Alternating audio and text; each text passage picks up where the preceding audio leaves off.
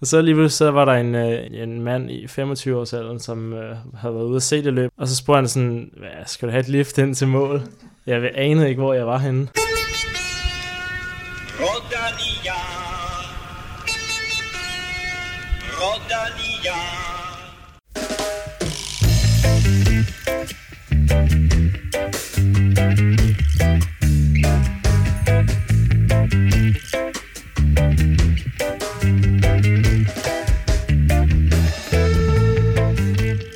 I de kommende dage afvikles de danske mesterskaber i landevejscykling for både mænd og kvinder, og også for de rytter, der endnu ikke kan betegnes som fuldvoksne. Velkommen til Velropa Podcast. Mit navn er Claus Elming, og det er mig en stor glæde at byde velkommen til dagens gæster her i Studie 1. Efter et skønt besøg af dejlige og veltalende Cecilie Utrup Ludvig, så har vi i dag fået besøg af Kasper Petersen, der til dagligt kører på kontinental niveau for Aqua Bluesport. Dejligt at have dig her. Jo, tak. Det er også fedt at være her. Og så har vi selvfølgelig som altid manden, der når han er i udlandet altid kører interkontinental morgenmad. Kim Plesner. Også dejligt, du er her. Tak, det var jeg slet ikke klar over. Nå, det var du ikke. Nej. det skulle passe ind i sammenhæng.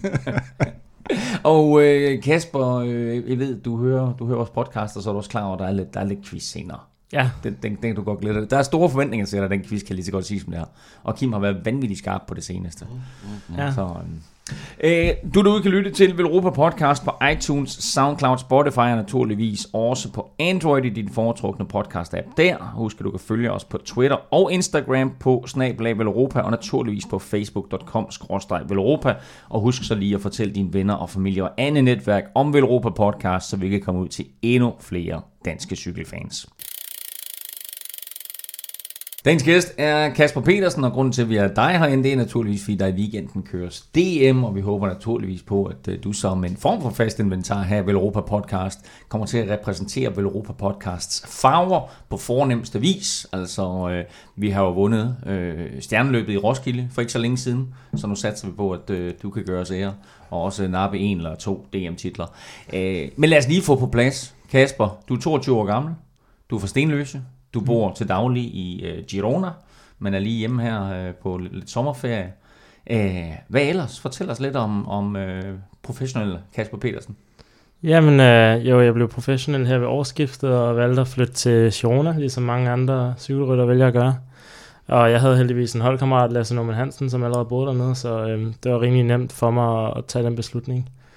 Øhm, ja, bortset fra det, så har jeg en kæreste, der bor i Aarhus, så der har jeg også brugt en del tid på det sidste, når jeg har været hjemme. Er der direkte fly fra Girona til Aarhus? Ja, Billund. okay. Der er faktisk en direkte afgang med ja. Girona Billund, hvilket er ja, både heldigt og lækkert. Øhm, så øhm, det er jo super, super convenient, når det er, at man skal hjem hurtigt, at man bare kan køre lige ud til den lokale lille lufthavn, i stedet for at skulle til Barcelona Lufthavn, som man tit skal. Så ja, Ellers så har der ikke været så meget, der har ændret sig, bortset selvfølgelig det er et nyt hold, jeg er kommet på, større setup. Øh, men øh, ja, for eksempel sådan løb som i weekenden, DM, det er jo det samme, og, og som man har prøvet de sidste par år, og ja, jeg er lige så spændt i år, som jeg har været, da jeg kørte på øh, Conti øh, hold sidste år. Jeg vil nærmest sige måske lidt mere spændt, fordi jeg tror lidt mere på mine egne evner det her år. Og hvad er dine ambitioner for, for DM nu her? Altså mine ambitioner er selvfølgelig øh, høje. Jeg vil rigtig gerne have en medalje. Øhm, men det er også, øh, ja, jeg, jeg er tit ambitiøs øh, i forhold til resultater, så man kan hurtigt blive skuffet. Især til sådan DM, øh, hvor vi ser alle de stærke proffer, øh, som vi har. Øh, nu er der selvfølgelig nogle af standarddrengene, der ikke kommer hjem, men øh, vi har jo stadig en del øh, rigtig stærke proffer, som er, er, som er hjemme, og så senest kørte jeg postkoppen i sidste weekend, hvor vi kørte mod nogle kontiholdene, som også viste sig at være rigtig stærkt kørende, så der bliver rigtig meget kamp om det, så det er ikke nemt at få en medalje. Der er mange, der gerne vil have den, denne brugstrøje. Ja, det er der. Kasper, hvis man fulgte dig lidt i foråret her, så øh, lå du nærmest øh, mere ned, end jeg plejer at gøre. Øh, der havde du et par, par styrt. Øh, hvordan er det sådan at, at, at, at lige pludselig blive ramt af det, og skulle til at kæmpe sig tilbage fra sådan noget? Ja, det var selvfølgelig øh, frustrerende, når jeg styrtede, fordi at, ja, for det første, så øh, når man som cykelrytter kan se, der står en på resultatlisten, at man er DNF, så øh, for mig i hvert fald, ligesom føles som at få en kniv i hjertet, fordi man ved bare, at det er ikke noget ens holdejer eller andre hold synes ser godt ud på ens CV, hvis man har for mange af dem. Og DNF så, står for did not finish, så, ja, så løb du ikke fuldført. Ja, præcis. Så øhm, ja, bare det er jo rigtig træls, når man styrter, og, og det er sådan noget, der gør, at man ikke gennemfører løbet. Men også øhm, heldigvis, så fik jeg ikke nogen langvarige skader ved at styrte. Øhm, kun nogen, der varede en uges tid, hvor jeg ikke kunne træne rigtig godt. Så. Det var lidt styrt, hvor du skulle have hævet en pedal ud af ryggen eller et eller andet, var der ikke det? Jo, det var lige før. Den kom heldigvis ikke igennem huden på mig, men, men det føltes næsten som om, den lige så godt kunne have gået igennem ryggen på mig.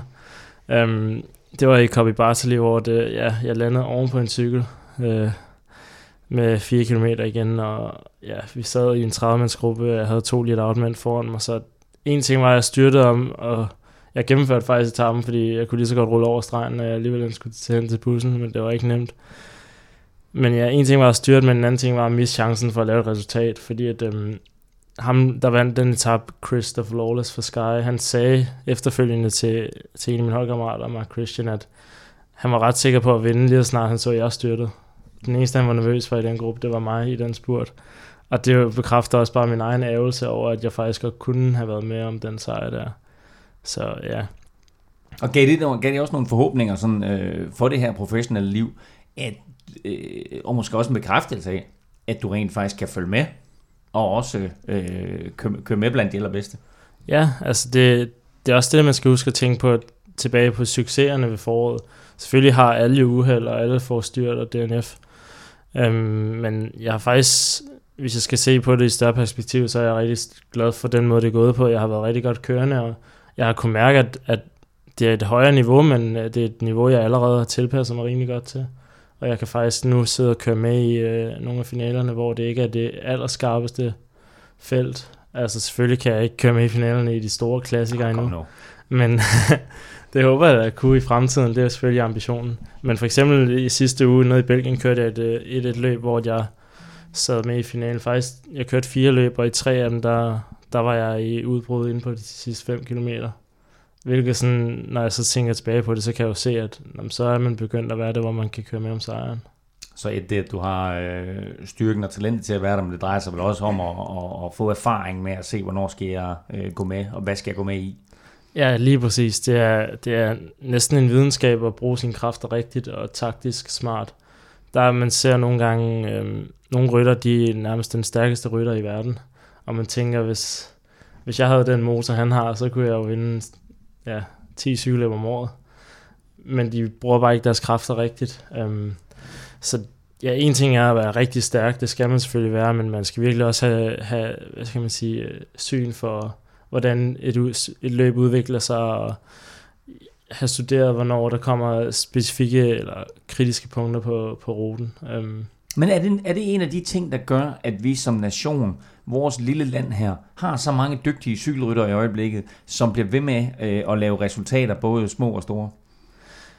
Jamen, jeg tror at helt klart, at øhm, en ting er, at vi har en god kultur blandt unge. Altså, vi har alle de juniorhold, som gør et kæmpe stykke arbejde for, at de lige helt fra de er unge, kører cykelløb på højt niveau. Og det er også med til at udvikle deres en ting, det er med til at udvikle deres styrke, men jeg tror helt klart også, det er med til at udvikle deres taktiske sans, og deres øh, ja, indstilling til, hvad det kræver at være cykelrytter.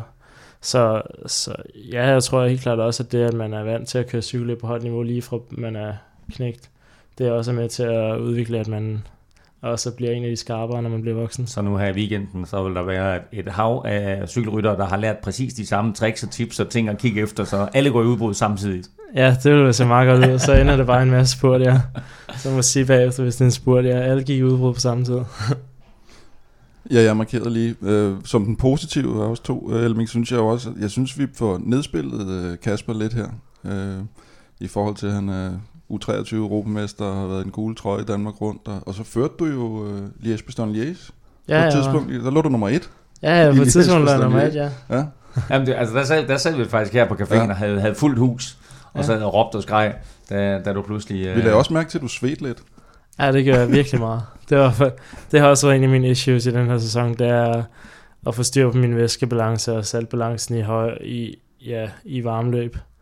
Og men det, hvordan, jeg tænker lidt på, hvis, fordi når, man har, altså selvom du er ung og sådan noget, men man har så stor erfaring trods alt, både som mm. hold eller du har Nicky Sørensen i sportsdirektørbilen, og man ser stadigvæk sådan nogle, nogle tilfælde, hvor man sådan lidt, oh, jeg fik for lidt at drikke, eller jeg fik for lidt af det, eller er, det, er det simpelthen så svært, altså selvom man har jo kørt de her løb øh, milliarder af gange, og, og man yeah. kender efterhånden så meget til, til Ja, altså, jeg synes stadig, at jeg ved selvfølgelig godt, at jeg skal drikke så så meget, men, men en ting er også, når jeg sveder så meget, som jeg gør, så øhm, man kan nærmest ikke øh, genopfylde de salt, salte, man taber ved bare at drikke energidrik. Der er også øhm, salttabletter, kan man tage, som også øh, ja, gen, giver Altså man mindre selvfølgelig, at man har 12 mand stående ude på ruten. ja. men, men jeg tror, det der forvirrer en, eller det der sådan gør, at man kommer ud af den der med at få drukket nok, det er fordi hver gang man møder en større scene, for mm. eksempel i Liège Bastogne så kører det, det hele jo på en, når man har adrenalin, og,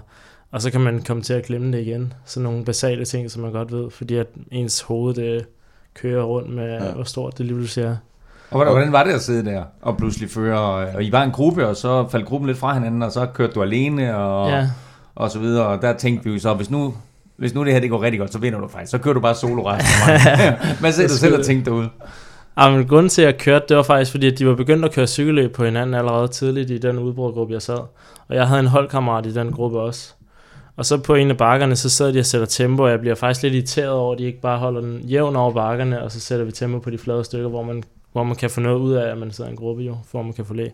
Så, så tænker jeg, nå, fuck det, så, så kører jeg, der er, en, der er bakkespurter på nogle af topperne, så kørte jeg bare fuld hammer for at tage den der bakkespurt, for jeg kunne godt mærke, at jeg var ved at være færdig. Og så kørte de ikke med, og så kommer der en lille nedkørsel bagefter, hvor jeg bare ligger mig ned over styret og tænker, lige nu bruger jeg ikke flere kræfter end dem, men jeg fik alligevel, de hentede mig ikke. Så tænkte jeg, den næste bark, øh, den kendte jeg fra, da vi lavede recon dagen før, at den næste bakke, den er, den er led. Så der tænker jeg, hvis jeg kommer hen til den foran gruppen, så kan min holdkammerat bare så ved hjul ind til den gruppe, eller ind til den gruppe kommer hen til den style-stigning, så han kunne komme over den og spare sig -agtigt. Så kunne jeg bidrage med et eller andet, ved at han så havde et alibi til at lige at spare sig lidt tid. For jeg vidste godt, at jeg var på lån tid der, jeg havde det ikke særlig godt, fordi jeg havde svedt så meget, og jeg ikke fået nok at drikke. Øhm, så der offer man sig trods alt lige for en holdkammerat. Ja, så tænker jeg, nu kan jeg lige så godt, nu har jeg alligevel fået et hul så kan jeg lige så godt bare prøve at køre. Fordi jeg vidste nemlig, at hvis jeg kom hen til den bakke med gruppen, og de blev ved med at sætte tempo op over bakkerne, så ville jeg blive sat for gruppen.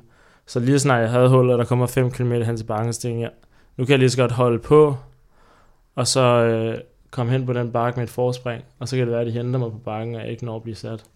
Så det var sådan set det, der lige, det var det, der gik tanken, der gik igennem hovedet på mig. Og hvad skete der så? Ja, så hentede de mig så, og så blev jeg så sat alligevel. Ganske betragteligt. Ah, men du, fik, ja. du, du gennemførte, gjorde du ikke? Nej, det gjorde jeg ikke. Det var, det var, det var endnu en DNF på... Ja, det var det. Ja. Det var, jeg tror stadig, der var 70 km igen der. Og så, og så kom der en café, så tænkte du, der sætter ja. jeg mig ind.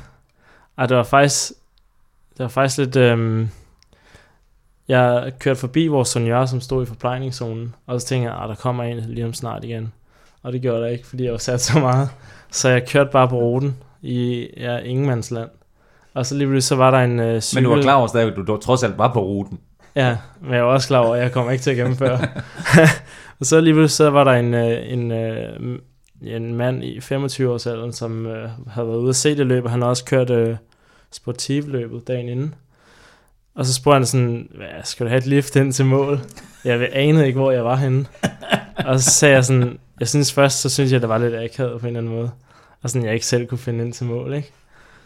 Um, men så endte det så med, at jeg fik min cykel ind i hans, ja, hvad var det, en lille polo, og sådan fyldte hele hans, cykel, hans bil, og jeg sad der og var helt svedig inde i hans sæde, og, men han, han synes bare, det var fedt at hjælpe mig, og så gav jeg ham et par handsker og en drikkedunk bagefter som tak. For det var virkelig, ja, det var virkelig noget, jeg havde brug for det. Jeg tror ikke, jeg havde fundet hen til målet. Ah, det er, det er en super fed historie jo. Ja. Nå, men, altså, hvordan er det at køre de her, den her type løb sammenlignet med, med andre løb, du har kørt? Altså, der må trods alt være noget mere hype om at køre uh, Liège Bastogne Liège end, end, end så meget andet. Jamen helt klart, altså, det er også nogle løb, man selv har set, ligesom man var lille, og man selv har ja, glædet sig til at bare følge med i, så, man, så nu når man lige pludselig selv skal køre det, så er det lige pludselig en helt anden af rolle, man har omkring det her. Det er ret stort. Og øhm, ja, man kan også godt mærke, at hypen er større, og der er større dækning på. Øhm, det er jo helt klart det fedeste ved det. Men hvordan var din reaktion, da du fik at vide, at du skulle køre Liège Bastogne Liège? Var det sådan, wow, fedt? Ja, lidt. Øhm, men jeg vidste også godt, at det bliver nok ikke så fedt.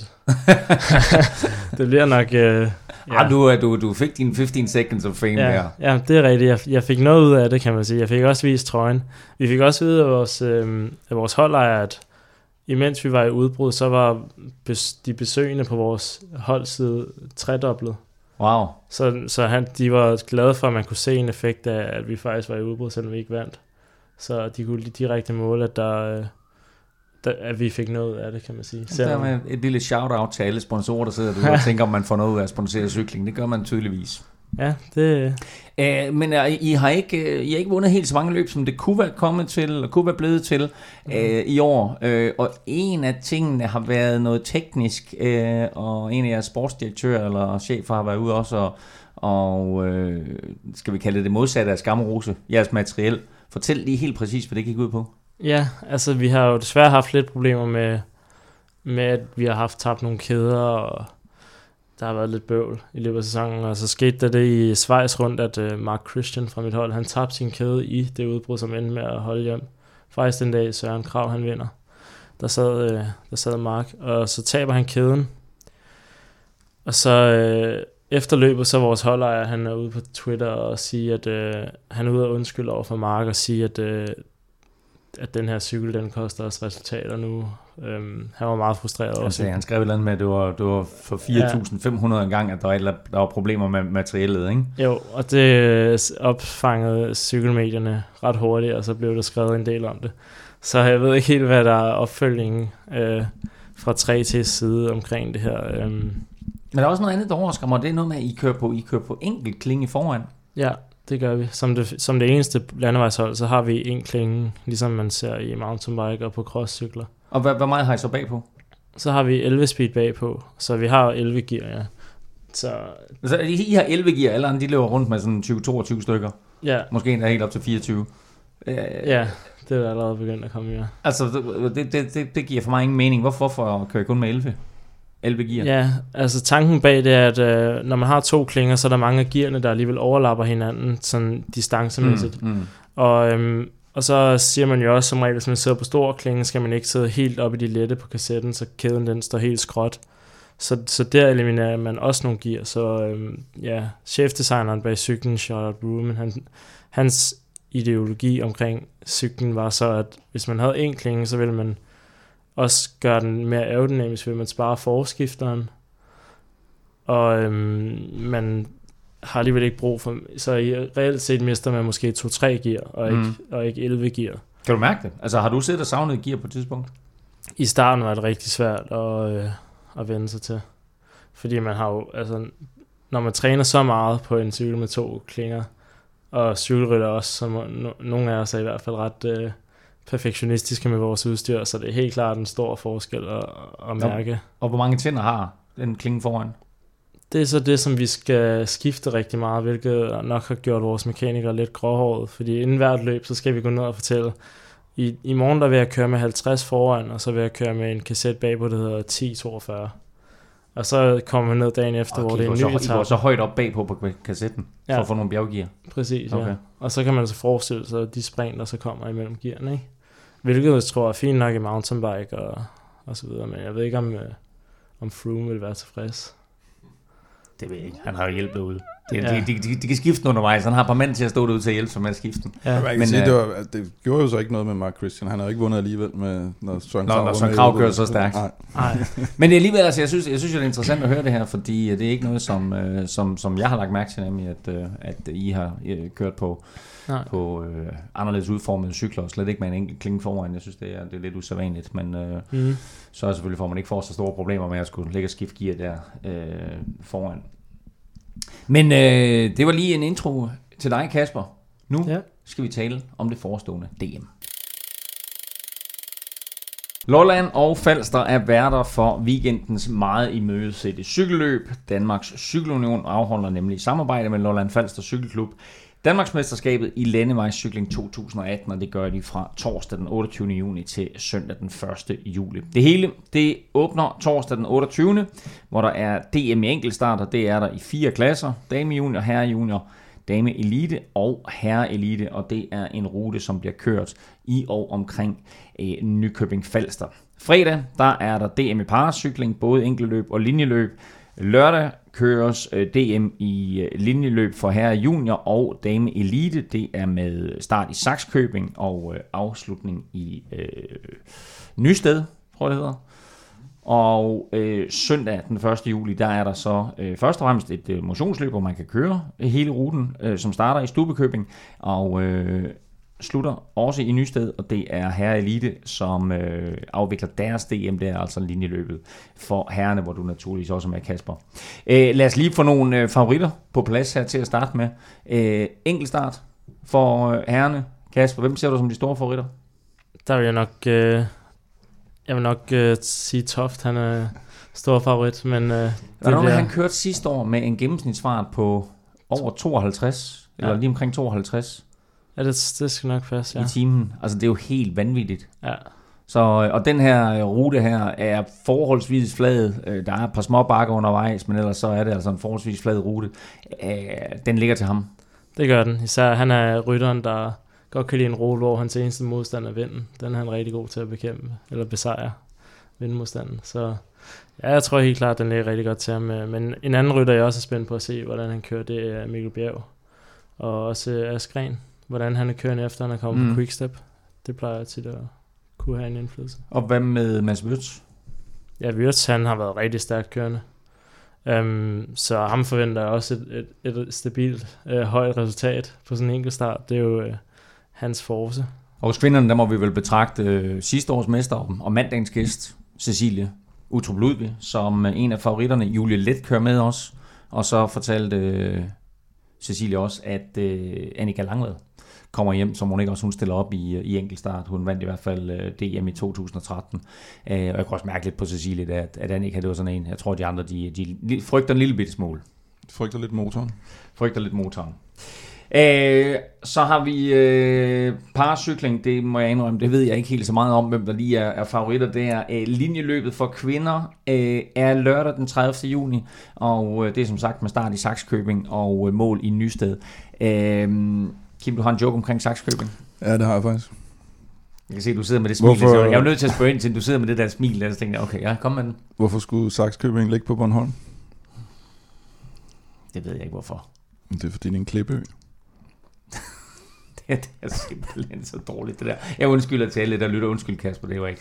Det, det er, nej. Godt. Prøv at du skal op dit game. ja. Er meget Nå, men lad os lige, lad os lige forbinde favoritterne øh, hos kvinderne øh, til linjeløbet, fordi øh, igen, øh, altså Amelie Didriksen og Annika Langved må være de store favoritter. Øh, har vi andre, vi skal nævne? Jeg siger Amalie, fordi hun var, hun var god med mig i quizzen sidste gang. Der gætter jeg jo rigtigt på hende. Ved kun at gætte på hende, så det gør jeg også til, til DM. Så du siger Amalie? Ja. Så okay, jeg, jeg, jeg går med Annika, så har du en tredje? Er du på Cecilie? Altså, ja, så må man, man siger. Ja. og så kommer vi til uh, herrenes uh, linjeløb, som uh, køres med start i Stubekøbing og også mål i Nysted. Og uh, der er altså afgang af uh, halv 12 for de af der har lyst til at køre ned og se DM. Jeg har en god joke om Stubekøbing. Nej. Nej. Uh, men lad os, lad os lige få nogle favoritter på banen her, fordi der er mange, der ikke er med, Kim. Mm. Uh, altså, som Kasper lige sagde, så uh, de fire fra Astana, de er ikke med. Uh, Søren, Søren Krav, uh, Søren synes jeg er mest uh, bemærkelsesværdig i forhold til, til formstyrke og, og, og, og reel vinderchance egentlig, hvis, hvis han havde været med.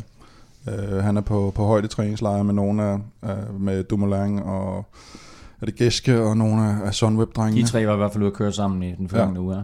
Øh, så det, det, det synes jeg sådan er mest bemærkelsesværdigt. Og så var der noget med Lars Bak, han ville ikke øh, tage slik for de, for de små drenge, eller hvad var det, han skrev på, på Twitter til en, og der, der, en, der spurgte, om han kom Ah, når man kender ham, så er det nok mest skrevet sjov. Ja, ja.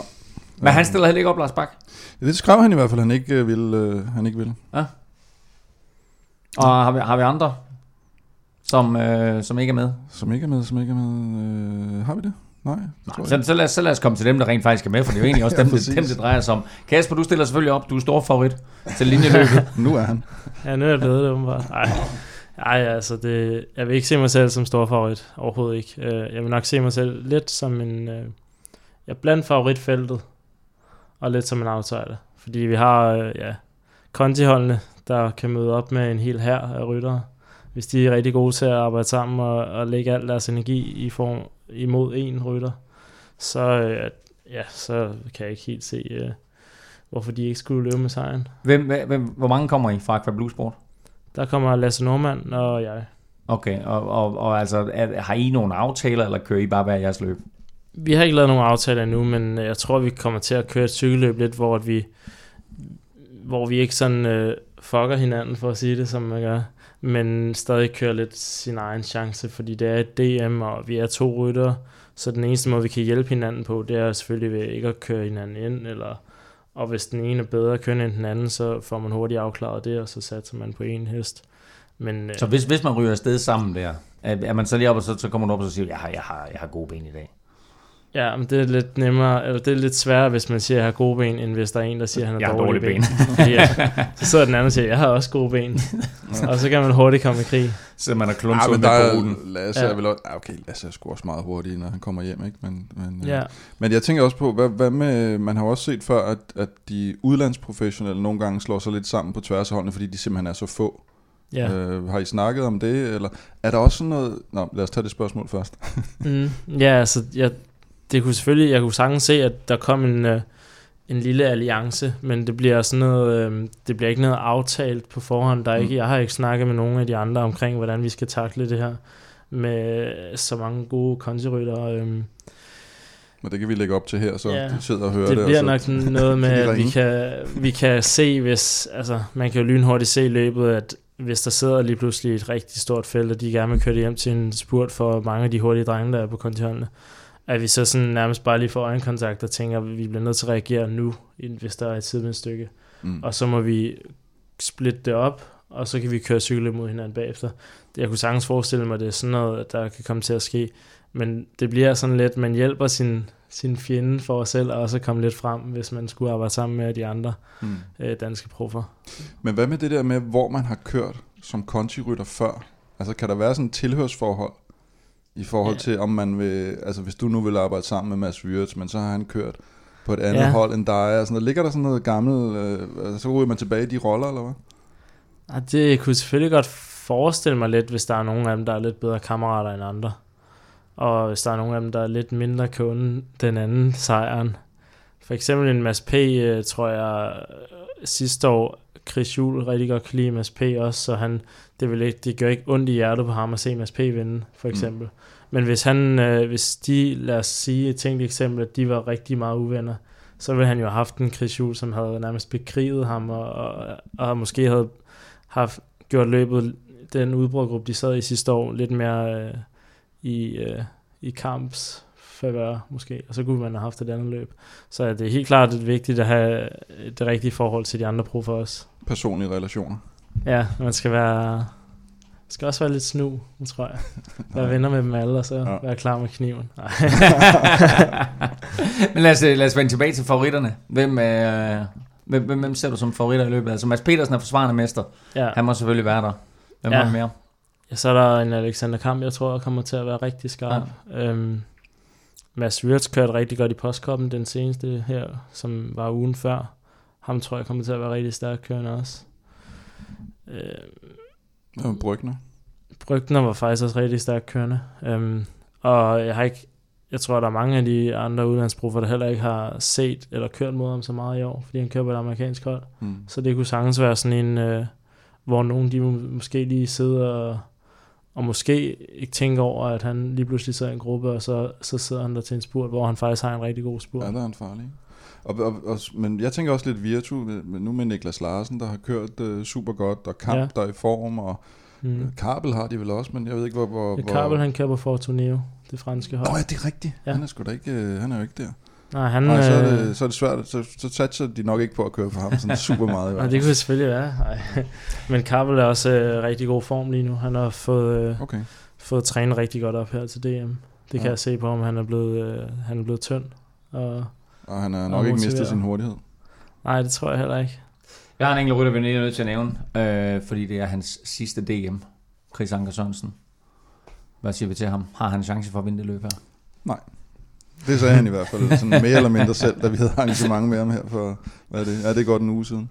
Øh, der var han nærmest i tvivl, om han overhovedet skulle stille op. Og jeg så også, hvad var det, han skrev, at det var, det var hårdt at komme tilbage der i, i weekenden og, og, og Ja. køre cykelløb. Så Ja, Jeg han tror- har, jeg han tror har frække kravben, så det er ja. Klart, han har ikke haft de bedste forberedelser. Ruten ligger heller ikke rigtigt til ham. Nej. Men, øh, og det bliver, altså, bliver selvfølgelig ikke en, en form for hyldestløb til ham, men altså, det er trods alt hans sidste DM, så. Ja. der skal nok komme en eller anden opmærksomhed omkring ham. Husk, at vi stadig har en konkurrence kørende. Du kan vinde en signeret udgave af Jakob Fuglsangs bog, der hedder Drømmen om regnbuestriberne og den gule trøje.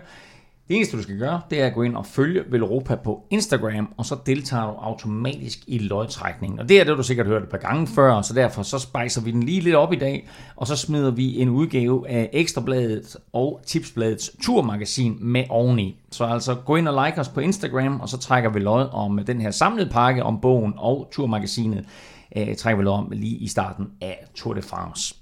Øh, og apropos Jakob Fuglsang, så øh, er vi jo mange, der har store forventninger til ham nu her ved Tour de France. Hvordan ser du hans chancer, Kasper?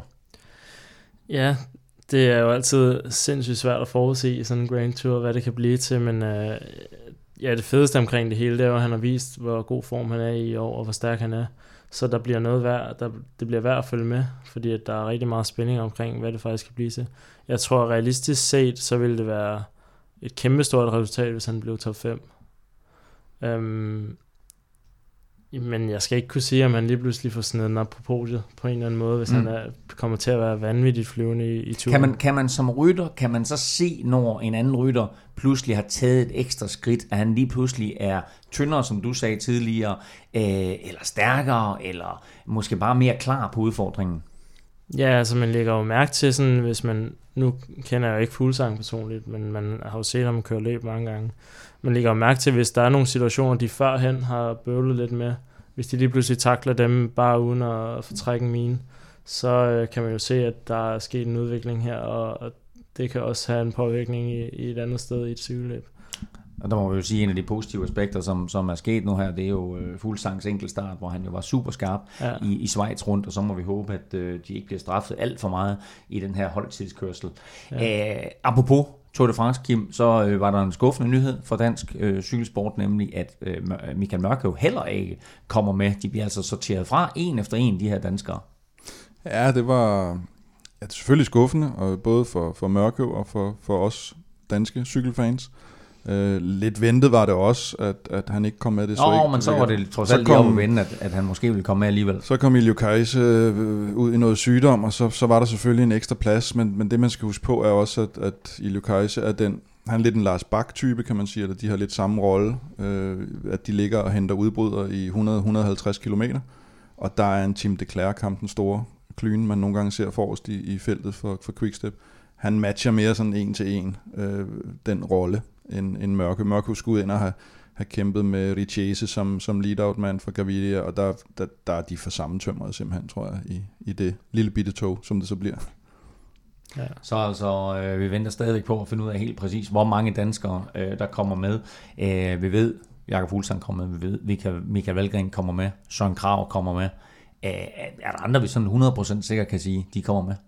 Jeg tror, Kort er også rimelig Kort selvskrevet. selvfølgelig, ja, det er klart. Øhm, og så er Jesper Hansen vel på vippen. Fuglsang vil gerne have Jesper Hansen med i form, selvfølgelig. Og, og, men han, Altså, da vi, da vi talte med Jakob Fuglsang øh, for et par uger siden i forbindelse med udgivelse af bogen, øh, der lå det jo kortene, at Jesper mm. Hansen kom med. Men jeg synes, det man ligesom hører, eller netop ikke hører, jamen, det, det er var jo, også, at han, han, han, som du siger, er på vippen. Det var også inden Schweiz rundt, ikke? og der, der, der sad han altså ikke med, som han skulle på, på nogle af de etapper, som, som ikke var, det var ikke verdens hårdeste bjergetapper, og det var han også selv skuffet over, Jesper, kunne man høre. Så, så der tror jeg, han har fået sådan en lille, et lille slag der, i forhold til Mm. at blive udtaget. Men det skulle være lige på trapperne, tror jeg, Starnes hold. Jeg Øh. tror, han er med i forhold til, at jeg så en uh, Instagram, uh, hvad kan man kalde det, story, hvor de var ude at træne det, der lignede turholdet, hvor han var på. Okay.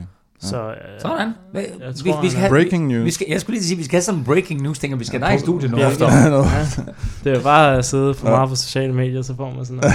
Sådan der. Nå, det er Ah, stærkt. der var også et rygte så søndag om, eller var det mandag om, at, øh, at Mørkøv jo var for Pro Cycling Stats, at Ja, øh, er deres sikkert. kilder sagde, at Mørkøv var udtaget til Tour de France, og så var der også nogen, der var inde og skrive, så skal I vist til at få jer nogle bedre kilder øh, efterfølgende der, så, så man skal også passe på. Men det er rigtigt, man kan jo godt lure meget med de der, Ja. ja. hvem, hvem er, altså der er ikke nogen grund til at tage De kan også sagtens have været en rytter, eller to mere. Også have Ja. taget reserverne med. Det kan de sagtens have. været. Men øh, ja, jeg tror, at muligheden er gode for hende med. Til gengæld så er der ikke mange reserver med på Movistars hold. De stiller med The Who's Who. det gør de godt nok. Altså, jeg, jeg, man vidste jo godt, de ville tage de der tre med. De tre musketerer, eller The Three Amigos, eller hvad de bliver kaldt rundt omkring. Øhm, så, så havde man sådan lidt hørt, at Marc Soler også, øh, vinderen af Paris-Nice, skulle med. Og man tænkte, ah, det er måske lige i overkanten, ikke? Og så kom Amador altså også med, som blev hvad? Fire eller treer i, i Giroen her for, for et par år siden, ikke? Så er der altså, så er der ligesom lagt op til, til, til det helt store. Der er til gengæld ikke så mange til deres øh, brostensetap, der har de Aviti og Benati. Så øh, må vi se, hvordan de klarer sig der. I hvert fald et øh, uh, super stærkt hold, øh, de, de stiller med Movistar. Spiller du picks, altså turpicks? Du kan godt begynde at glæde dig til årets Tour de France, og dermed også til sommerens nye spil, Turpix. Gå ind på pix.dk, det er p i c k s.dk, og tilmeld dig Turpix nu. Inviter dine venner, lav ligaer og kæmp med om de fede præmier. Tilmeld dig Turpix, fordi håneretten aldrig går imod. Kasper, det er blevet tid til den tilbagevendende quiz. Ja. Du er øh, nu indlagt til en, øh, Indlagt simpelthen. du er simpelthen indlagt til en quiz her. Glæder du dig? ja, nu er jeg lidt spændt på det her. Uh, jeg er jo nødt til at rose Kim og sige, at han har været uhyrelig skarp i de her quizzer. Både øh, hvad angår historiske quizzer og øh, quizzer om, om øh, nuværende rytter og sågar kvinderytter. Altså det er jo helt vanvittigt, hvad det er sådan, at, at, øh, at du er i stand til at svare på, Kim. Og jeg glæder mig også til den her quiz her, som naturligvis handler om DM. Øh, Lars Bak stiller ikke op. Han er ellers den seneste, der har vundet enkeltstarten tre år i træk. Mm. Men hvem er den seneste danske rytter, der har vundet DM, linjeløbet, to år i træk? Hvem er den seneste vinder af DM på landevej, to år i træk? Er spørgsmålet forstået? Ja. ja. Øh, Vi skal have nogle bud, der er helt er, sindssygt. der er helt stille. Mm,